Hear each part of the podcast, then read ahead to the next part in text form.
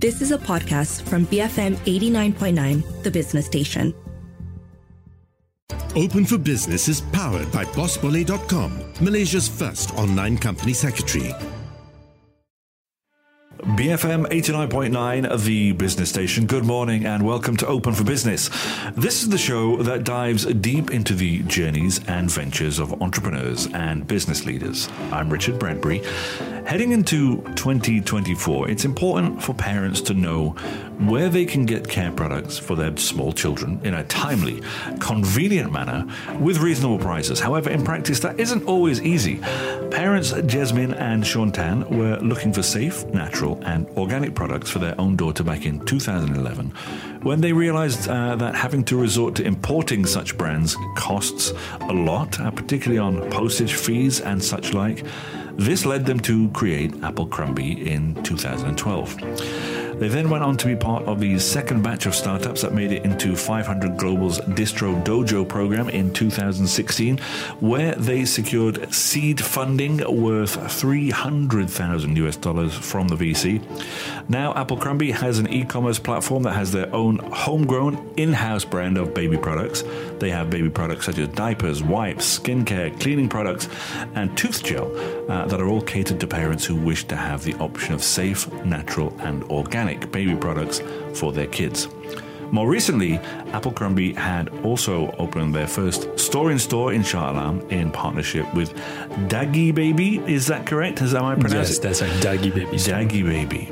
So today, here on Open for Business, uh, you've just heard Sean, the uh, CEO and co-founder, and Jesmine Tan, COO and co-founder of Applecrumby, on their business journey since 2012 and what the future holds for their business. And in the meantime, if you have any thoughts or any questions, you can get us on our U Mobile WhatsApp number that is 018 789 8899 or reach out to us on X. We are at BFM Radio. Sean, Jesmine, welcome to the show. Thank you, Richard. Thanks for having us. Thanks, Absolute thanks, pleasure. Richard. I guess we have to go all the way back to the beginning. You know, 2011, 2012. You're importing stuff from all over the place. You're paying a fortune in postage fees, and clearly, as new parents, tearing your hair out at that point because I'm guessing you've probably already spent a small fortune. Tell me about the beginning then. You know, what kind of sparked the whole thing? Well, it was in 2012. We had our first daughter at the time, and we noticed that you know, in the market, there was actually a scarcity for safe, natural, and organic baby products. And we literally had to gather these products from all our travels. So, and it was not easy, you know, traveling with a baby and lugging all these kind of products in our limited space in our suitcases back home. And we also had requests from friends and family members asking us, you know, where do you get these things? And Right. You know, the next time you travel, can you please buy them for us? There's always that question, it, right? it That's was always always like the that. question. Yeah.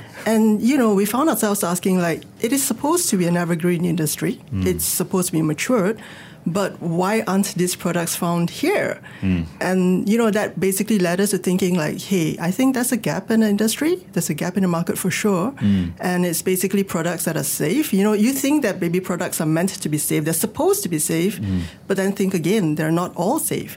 And you know, with that in mind, we literally just went right into it and basically just filled the gap. That was how it all started. Right. Precisely. I think when we started out, it was really from very humble beginnings. Uh, it was right out of our kitchen, and we had products strewn just everywhere, right?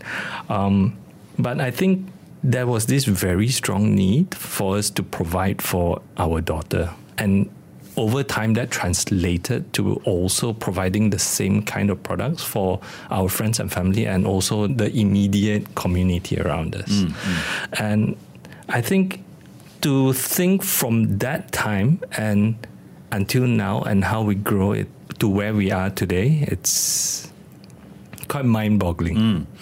Do you think then that there are parents out there who do not necessarily and fundamentally understand the difference between the products that are readily available now compared to the kind of products that you are supplying? That there's there's a big difference. I think if you're referring to back then when we started, Yeah. it was definitely a challenge. Yes, definitely. So I remember when we started bringing in products that are safe, natural and organic, especially when we started our private label back in 2016, Hmm. we actually had to educate quite a number of um, moms and dads on what it meant by 100% chlorine-free diapers. I, Yeah. I, I think I remember this very... you- diapers are diapers. what? Exactly. Diapers are diapers, Yeah. Yeah. And one of the comments that we got at the time was pretty funny. It was, um, you know, my baby doesn't swim, so I don't think we need chlorine-free diapers. And, and that was You the level of, things up. Correct. And that was the level of awareness that we actually had to bring on board at the time. But now, fast forward years later, a lot of moms and dads are, you know, they are very savvy. And they mm. are the ones in turn asking, you know, brands these kind of questions like, are you safe? Mm. What kind of ingredients do you put in your product? So it's a very different ballgame right mm. now. I mean, f- for me, I've lived here, I think 16, 17, oh, 16 years now.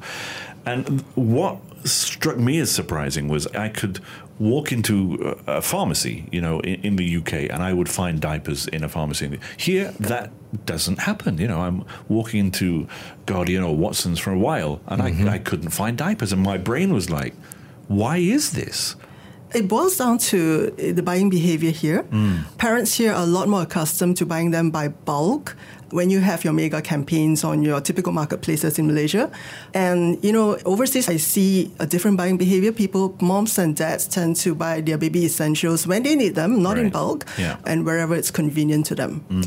And the reality is that UK versus Malaysia, Malaysia is definitely much smaller in terms Yeah. of you know kilometers per square, mm. and as a result, our retail stores are also as small, and that leads to smaller shelf space. And as opposed to that, diapers are big and bulky, Yeah.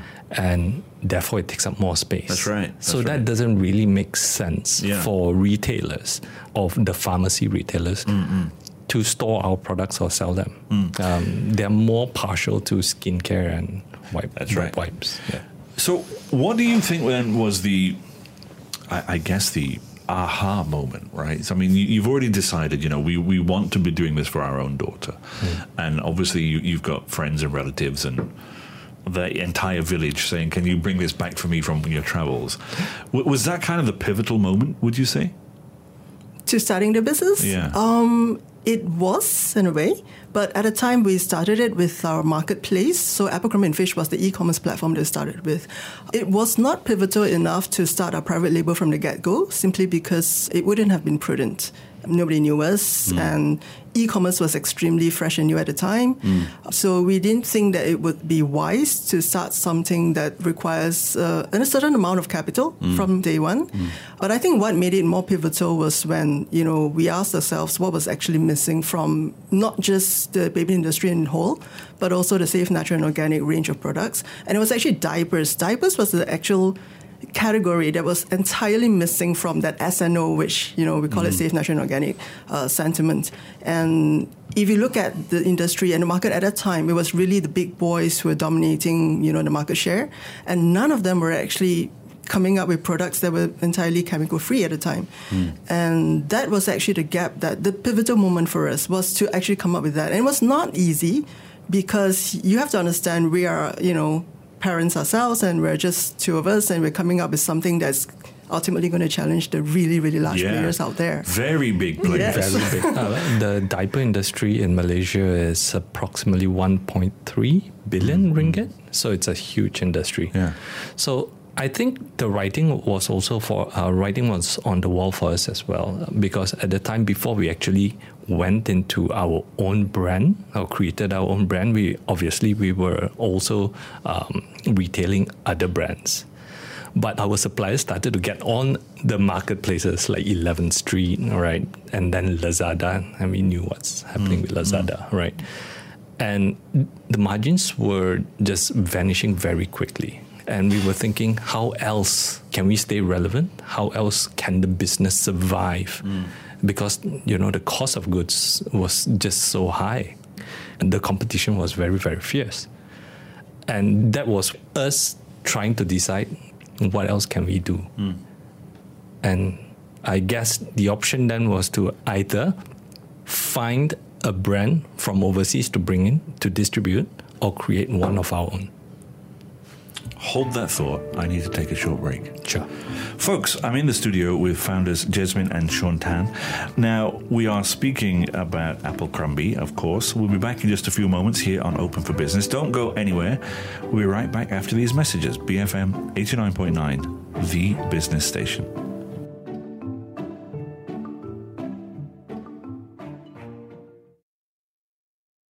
Open for Business will reopen in a few moments. Powered by BossBully.com, Malaysia's first online company secretary.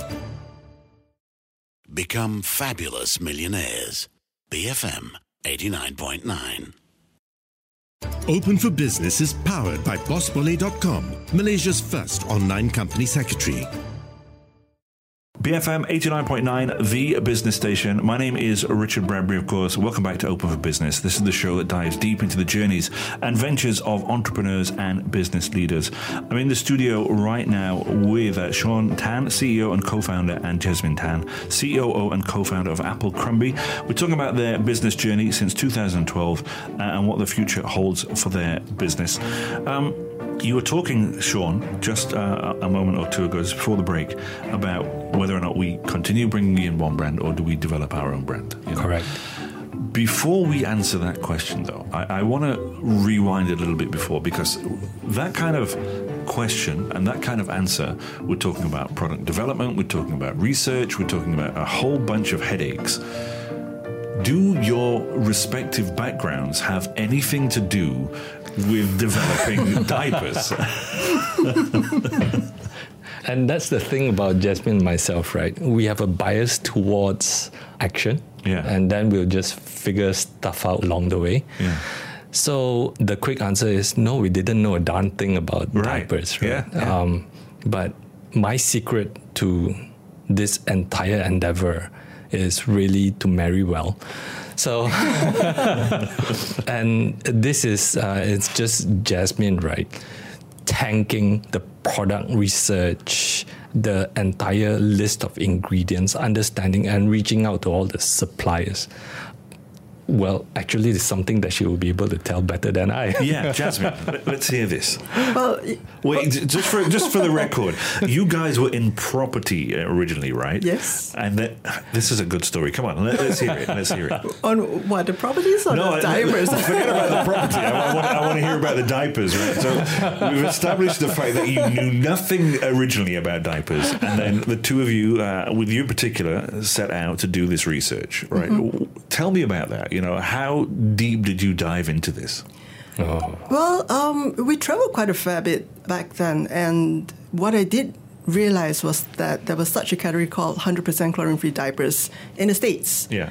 And not a lot of brands has that, probably just a handful, under five, but not, you know, in this side of the planet. And in Southeast Asia, I dare say that when we first started it, we were actually the first guys, if not the first few. And it was basically just the awareness that chlorine is something that is not necessary or good for babies. Mm. It was really just that. Mm. And then I did a little bit more research on why it is not great for babies. And I think a lot of us know today that there are certain ingredients out there that could be carcinogenic, mm. um, and chlorine is one of them. And then if you think deeper, it's diapers are basically for babies, and you're putting something like that on baby skin, which is not rocket science to know that it's not good for babies. And correct me if I'm wrong. The chlorine that is used on these diapers essentially is, and I could be wrong here, it's for making them look whiter and more appealing. Not really. Okay. Um, so chlorine is basically you think of it as a cleaning agent Yeah. for your pulp that Yeah. you use in diapers. It's not as a whitener, and for decades, it's really just using chlorine to clean diapers. Right, right, right. And why has there not been a different process of doing so? I think, you know, at the end of the day, a lot of factories just go for what's most economical to them. And it is an economies of scale thing. Yeah. So whichever was used most, that brings down their costs and that becomes the norm. Right. And, And it- everybody else then follows. Exactly. Because they have to compete. Correct. Hmm. And it really just took like a handful of brands to actually challenge that. But the challenge in that is that when you come in with something entirely new, it does bring up the cost. Hmm. And so a lot of the brands that have been around for a long time, if you're asking them to change their entire supply chain, their COGS and whatnot, it's really a challenging hmm. process. And a lot hmm. of them would probably just keep to what they do best and not make a change. And it really takes just a few challenger brands to come in and say, hey, I'm doing it differently because ultimately chlorine is really not great for babies. Why are we using the same thing and not telling parents about it? Mm. So maybe just two or three that are doing it in the States and not, you know, over here in Southeast Asia. And so we thought that, you know, at that time, Malaysians don't even know this entire thing about chlorine free. So we came in with that concept and we shouted that out on top of the hill from, you know, whatever marketing budget we had at the time, which was measly. We did it. Um, mostly on social media, and we had so many inquiries, so many questions on what is this chlorine? Like, what do they do? Are they not good? And the typical answer to that is basically, I mean, you know what chlorine is, right? It's what you use in the bathrooms, for Yeah. example, in your swimming pool, for example. Yeah. And if you think about it, after each swim that you take, what do you feel when you get out of the pool? Mm-hmm. Do you feel your skin is drier? Mm. Is your hair more brittle? Now think about that effect on babies. And you know, baby skin is a lot thinner than adult skin. Mm. And it was actually through that grinding, us telling that story repeatedly, educating moms and dads at the time. And, you know, years later, people are actually more aware of it. I wouldn't say that all of them are aware of it. We're still trying our best to do that. That's our job. But we are getting a lot more parents, you know, coming back and say, yeah, I don't want this kind of ingredients or materials on my babies. You know, what do you use in your hmm. products? Hmm. So, yeah, that was how it started. So when you've established that research and you know this mm-hmm. is not good for babies and whatever, how do you then move from having that knowledge to producing a product? You know, and it's not a simple journey, obviously, because mm-hmm. you've got factories locally and worldwide that have been following the same procedure and doing the same thing for a long time. How do you go about sourcing? A factory that's willing to produce your product in that way and know that this factory is one reliable and well I guess yeah reliable is the major thing it's your own product Correct. how do you do that Well, you know what? Our contract manufacturer is actually not based in Malaysia, so we hmm. actually had to find someone abroad. And we know that a lot of manufacturers hail from China. But the thing is that what most people didn't know is that whatever we're using in our diapers, it was not even available in China back then. So basically, you're going to a country that's really, you know, they're really great in manufacturing, but yet you can knock on door after door, and they will tell you like, "What is this chlorine-free thing that you're talking about? We do diapers, but we don't know what you're talking about." Hmm. And what happened was we actually had to do our research even further, and we wrote to pulp mills in Europe. And it's not easy because there are only a handful of them that actually make chlorine free pulp. Hmm. Not in the States at the time. It was totally not available. And we actually had doors slam on our faces saying that, you know, we don't make them, so maybe you can go to our neighboring countries instead. We did. And eventually we did find a mill that is able to liaise with our manufacturer and is willing to export to them even if your first orders are not that huge. And that was how it all started. So we actually contacted them. We breached that contact to our manufacturer and they brought in. And today, we are actually still proud to say that we're actually the first guys bringing in this particular material into China. I mean, that, that's quite the journey because you're disrupting the market in a lot of different ways. You know, it's not just that you're going up against the big guys to produce something, mm-hmm. you know, that they are not doing. First and foremost, but it's convincing the manufacturers also that there is product and you have product fit and there's a market for it, right? Yeah, I, I wouldn't say that the big boys are not aware of it. Like, as I mentioned earlier. Sorry, I mean they are aware of it, They're aware of it. Yeah. just- It's just that probably the demand was not there because awareness was not there as Yeah, well. yeah. But you know, we did see that gap, and that's the growing demand that we saw overseas, where Mm. people are actually looking for this kind of diapers. And parents are parents, you know. Mm. How so is it different here than over there? And we thought that parents here definitely deserve to have better for their kids. Yeah, I, no, I agree. Yeah. I think to better answer your question, yeah, you're right, Richard, that it wasn't easy looking for a partner factory who will build what we wanted Yeah, them to yeah. build. Because for each factory that we went to, out of 10, nine actually said, no, we don't understand, we don't have the supplier, we don't know this, or we don't do that, right? We do it a certain way and we'd have to retool, we'd have to do all that. Correct. right? And and it just needed that one factory who said, okay, fine, you connect the dots for me. And if you can somehow connect me to those suppliers, right, we can do a test batch for you. And when we found our partner and the stars lined up for us in that sense, right, it was quite amazing. We were very excited. Mm. So I, I recalled, right, and you asked the question, how did we convince them? And basically you say, hey, look, you know, could you just prototype one container for me? And once it comes in, if it sells, it sells. If it doesn't, then at least you have your answer and, you know, goodbye. And they agreed. And once production was complete, they shipped it over. And I remember it so vividly, right? The container came in on a Tuesday and sold out on Friday. Wow. And It was actually under pre-order. We have not even seen our stocks at the time. yeah, it was still okay. Fine, I, I, I stretched it a little bit. So it was still um, on the water in the ship, uh, sailing over. So we opened it up for sale, and it was And and as sold- it's sailing, it's Yes, selling. as it was sailing. Exactly. So it came in on Tuesday, sold out on Friday, and then we had a case for manufacturer and say, hey, look, we ran out of supply, and they were surprised as well, and they say, you got to just make more for me. I mean, that's your pitch right there, isn't it? You know, it, it sold out just after it sailed. It sold out before it landed. Correct. Brilliant. Okay, we have to take a short break, uh, and then I think when we come back, let's talk about the current offerings that you, you have. Explain a little bit about that, some of the services uh, and whatever. I do want to look at some of the other challenges perhaps uh, you faced along the way as well. Um, and of course, we, we have to speak a little bit about money. You know, it's an entrepreneurial show. People will ask. anyway, uh, folks, of course, this is Open for Business, the show that dives deep into the journeys and ventures of entrepreneurs and business leaders. I'm Rich Bradbury, and here with me in the studio is Sean and uh, Jesmine Tan, uh, CEO and uh, COO and co-founders of Applecrumby. We'll be right back after these messages here on BFM 89.9, the business station.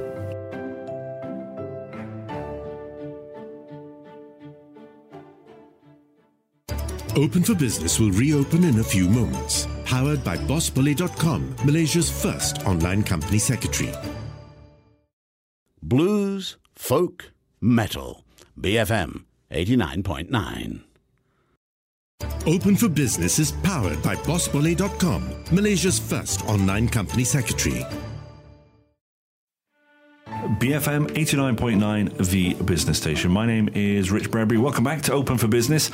It's the show that dives deep into the journeys and ventures of entrepreneurs and business leaders. I'm in the studio with Sean and Jesmine Tan, the CEO and COO and co founders of Applecrumby. We're talking about their business journey uh, since 2012. We're speaking an awful lot about diapers, um, which is not necessarily a bad thing, being as a business is based around that, Right. right? But with that in mind, um, obviously that was the kind of core uh, of what's happened. But you've since gone on and expanded, and you have a whole range of different products. Let, us talk about some of the products and the product range that you have right now. Explain to me, you know, how you go from diapers to where you are now. What was the, the next step after diapers, and then what was the step after that, and how did you come to these decisions? You know, we've always wanted to be a baby brand on a more holistic level.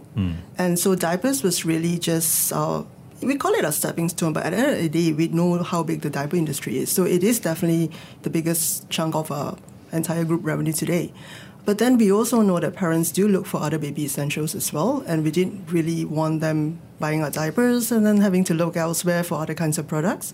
And that was how it actually started. So we knew what the staples were, and we knew parents were looking for their typical lotions, their nappy creams, their shampoos, and then the cleaning products for their bottles, the dishes, as well as the detergents for laundry. Hmm. And then we know that they were looking for, you know, wipes as well, which is definitely a hand in hand together with diapers. So that was how we crafted all categories and it was not a one-time launch it all kind of thing. It wouldn't have been prudent.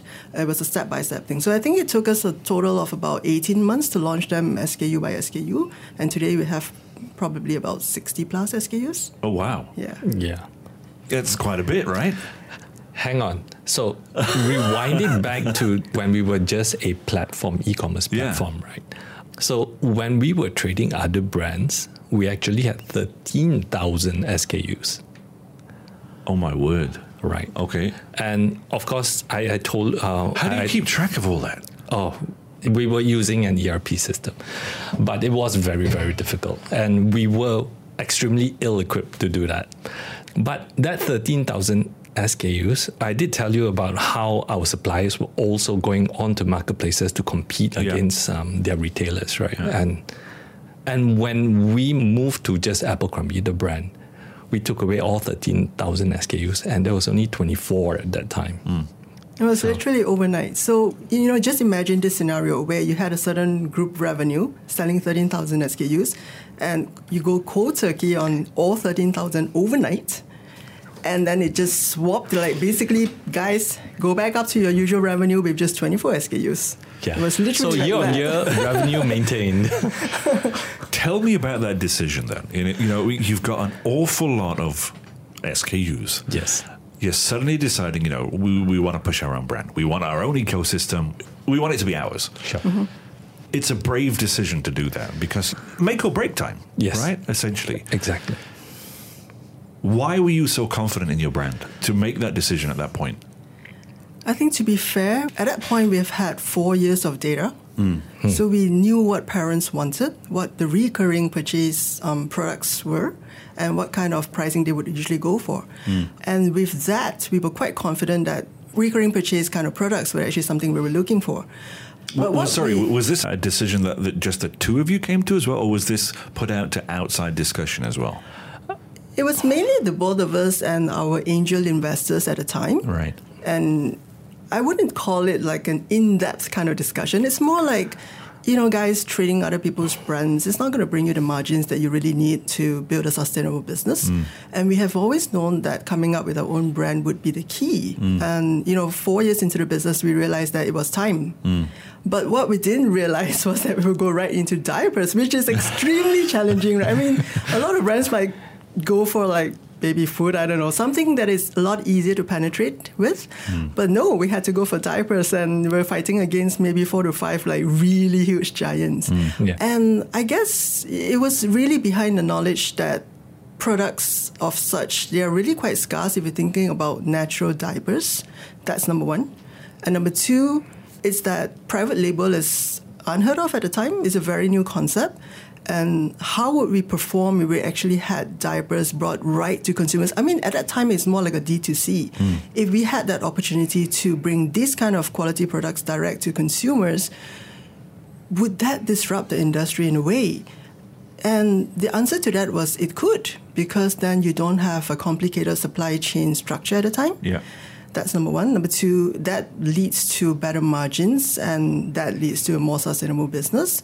And we don't have to rely on third party suppliers that are really just supplying to thousands, if not tens of thousands, of retailers, Yeah. all fighting for the same market and all retailing the same products. And also, you know, it becomes a race to the bottom price war game. Yeah. So that was ultimately our thinking at the time.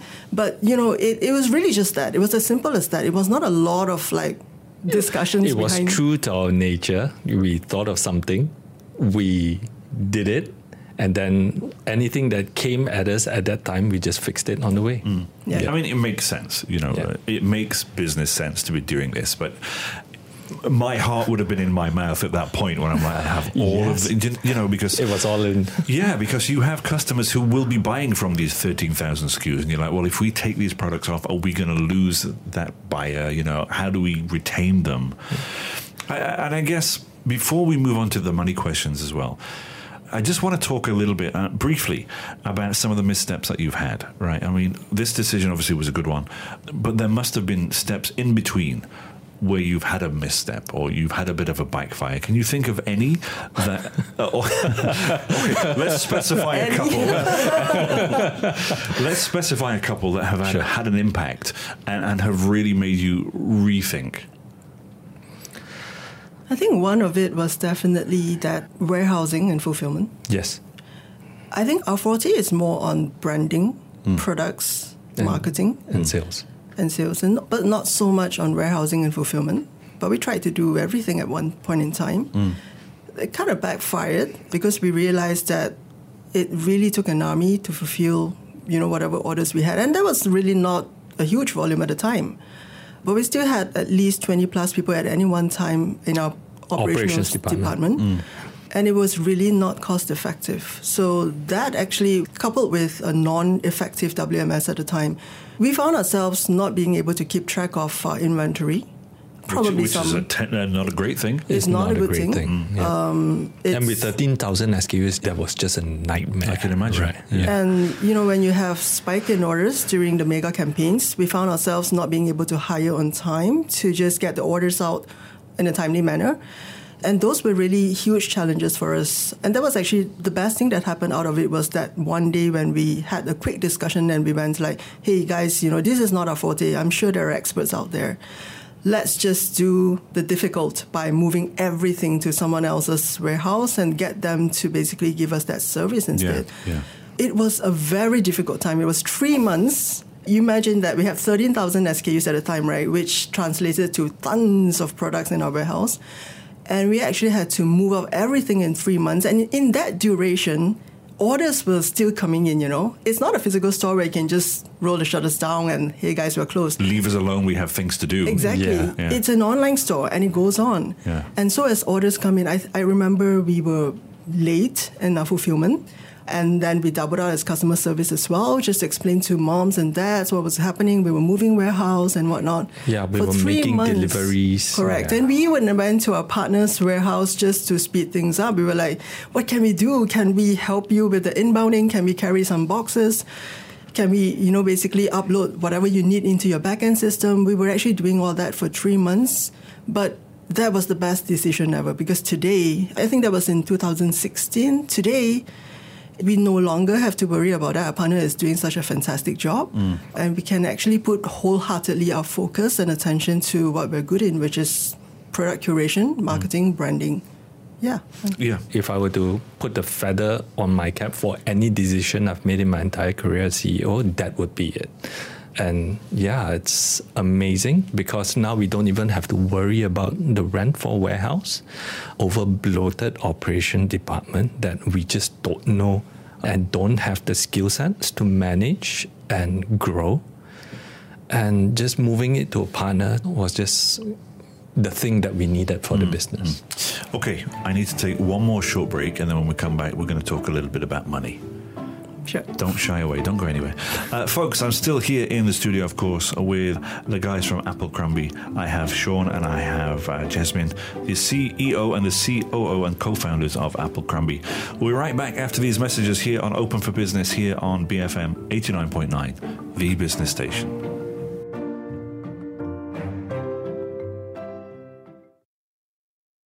Open for Business will reopen in a few moments. Powered by BossBully.com, Malaysia's first online company secretary. Bring forth Malaysia. BFM 89.9, the business station. Open for Business is powered by BossBully.com, Malaysia's first online company secretary. BFM 89.9, the business station. My name is Rich Bradbury. Welcome back to Open for Business. This is the show that dives deep into the journeys and ventures of entrepreneurs and business leaders. Today we're talking about diapers, not just diapers, of course, a whole bunch of stuff. Um, I'm in the studio with Sean and Jesmine, the uh, founders of uh, Applecrumby. Now, I want to ask you then, in terms of money and funding, right? Oh, right. When you go from being in your kitchen to a point now where you're having to manage warehouses and you're, ah. you know, th- the key question is, where did the money come from? And how did you convince that person to give you money? It was very simple. It was actually not so simple. Raising money, right, is probably one of the hardest things for us anyway to do. We've received rejection after rejection. And, you know, being a guy and having some pride and ego, right, and a so called CEO of any company, Yeah. being rejected isn't a good experience at all, but it's something that we needed to do Yeah. quite unsuccessfully anyway. So at the early stages of the business, a large portion was actually self powered.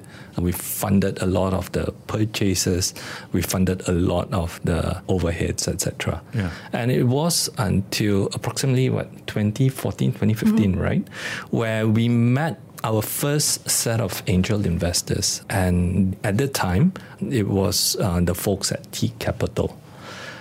And we met them at another function, another event similar to BFM's. And we met a very well established VC, uh, Miss Chalk, right? She invited us over to office and uh, invited us to pitch. And of course, we didn't get the money immediately. It went over a series of interviews and them reviewing us after reviews before they said, okay, fine, you know, we want to invest in you. And that was where we got our first fresh injection of uh, funds, But you know, ever since then, which we didn't spend very well on. yeah, but ever since that in first injection of funds, we've Yeah. been bootstrapping. So that was 2015, if I'm not mistaken. Yeah. it's been eight years of bootstrapping. Correct. And you know, you asked on profitability as well. I guess being a startup that had to bootstrap for that many years, making sure that your business is sustainable is compulsory. Yeah. Hmm. And you know, before today's market sentiment on profitability, we were already thinking about profitability long before today. And it was literally like every decision that we make, it has to be the right one, if not the best. Yeah. Because any strikeouts could be disastrous. Yeah. And so we had to learn how to build something that was sustainable right from day one, I would say. And so today, I don't think it's something that is out of the ordinary for us. We've always been thinking like a startup from day one. So even today, everything that we do, it's about whether it's sustainable, whether the margins look healthy, whether we can actually build a business this way without having to rely on funding repeatedly. Um, and that's how we operate. So profitability is not something alien to us. It's really just maybe call it traditional, but I, I do think that if you build a business, it has to make money somehow. Of course. Yeah. of course. And I think uh, we brought that mindset to continue with us uh, even till today after we have raised a new round with an international investor who we can't name right now. And even now, with that amount of funds injected, we are still asking ourselves the same questions.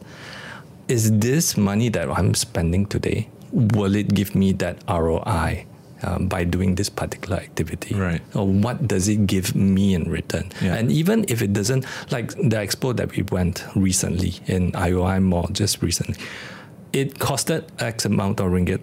And obviously, in expos, no exhibitor would ever make money from it. But beyond just asking what we can get financially, uh, commercially out of it, we thought about just more than one thing. What can we get out of it as a branding practice? What can we get it as an affiliate? Uh, because we do have affiliates from there. What can we get out from it from retailers' perspective? Can we invite them over? Can we bring them over to show them, hey, this is our brand. This is what Applecrumby is about, and it has to bring more value than just returns. Yeah. Yeah. So yeah. I've got one final question for you because we are running out of time, unfortunately. I could speak to you guys all day. Long term plans, right? Uh, we have to be quite quick on this, though. Is the long term goal to expand into other markets as well? Because I, I'm hearing rumblings that you are looking at other places. Um, do you plan to exit, though? Is that what you're looking at eventually? Definitely. So regional expansion is something that we are still focusing on. Yeah. But we are very reasonable in how we expand. We always go for markets that will bring us the best returns. It's not about the number of countries you're in, but rather what we can get in terms of ROI from each market that we're in. Yeah. That really does help us keep to a lean structure in a way. And we do know that for our exit at one point in time, investors are bound to look at that as well. So, uh, you know, brands that are operating in multiple countries tend to get a bigger, more favorable, you know, views when it comes to acquisitions or you know M&A and exits as well. And in terms of exit, yes, we have given it thought. I think from day one we knew that this day would come. But now that we're closer to that exit point and that we have just gotten ourselves a fresh round of funding from an international fund, we do know that exit is something that will actually give back to our shareholders. So, in terms of what kind of exit it will be, time will tell. But right now, we're open to an Any IPO or you know an M&A as well. Definitely. Wonderful. Guys, thank you very much for spending the time with me this afternoon. Thank you so Thank much. you so much, Richard. Folks, I've been here in the studio, of course, with Sean and Jesmine Tan, CEO and COO and co founders of Applecrumby. We've been speaking about their business journey since 2012, what the future holds for their business. Uh, they're keeping it close to their chest, uh, but we'll speak more about that, I'm guessing, next time we have them here in the studio. Uh, thank you very much for your time. And of course, if you want to uh, catch this podcast, you can find it wherever we normally broadcast our podcasts. I recommend using the BFM app. That's available in the Apple App Store or Google Play. For Open for Business and, of course, Enterprise, I'm Rich Bradbury here on BFM 89.9, the business station.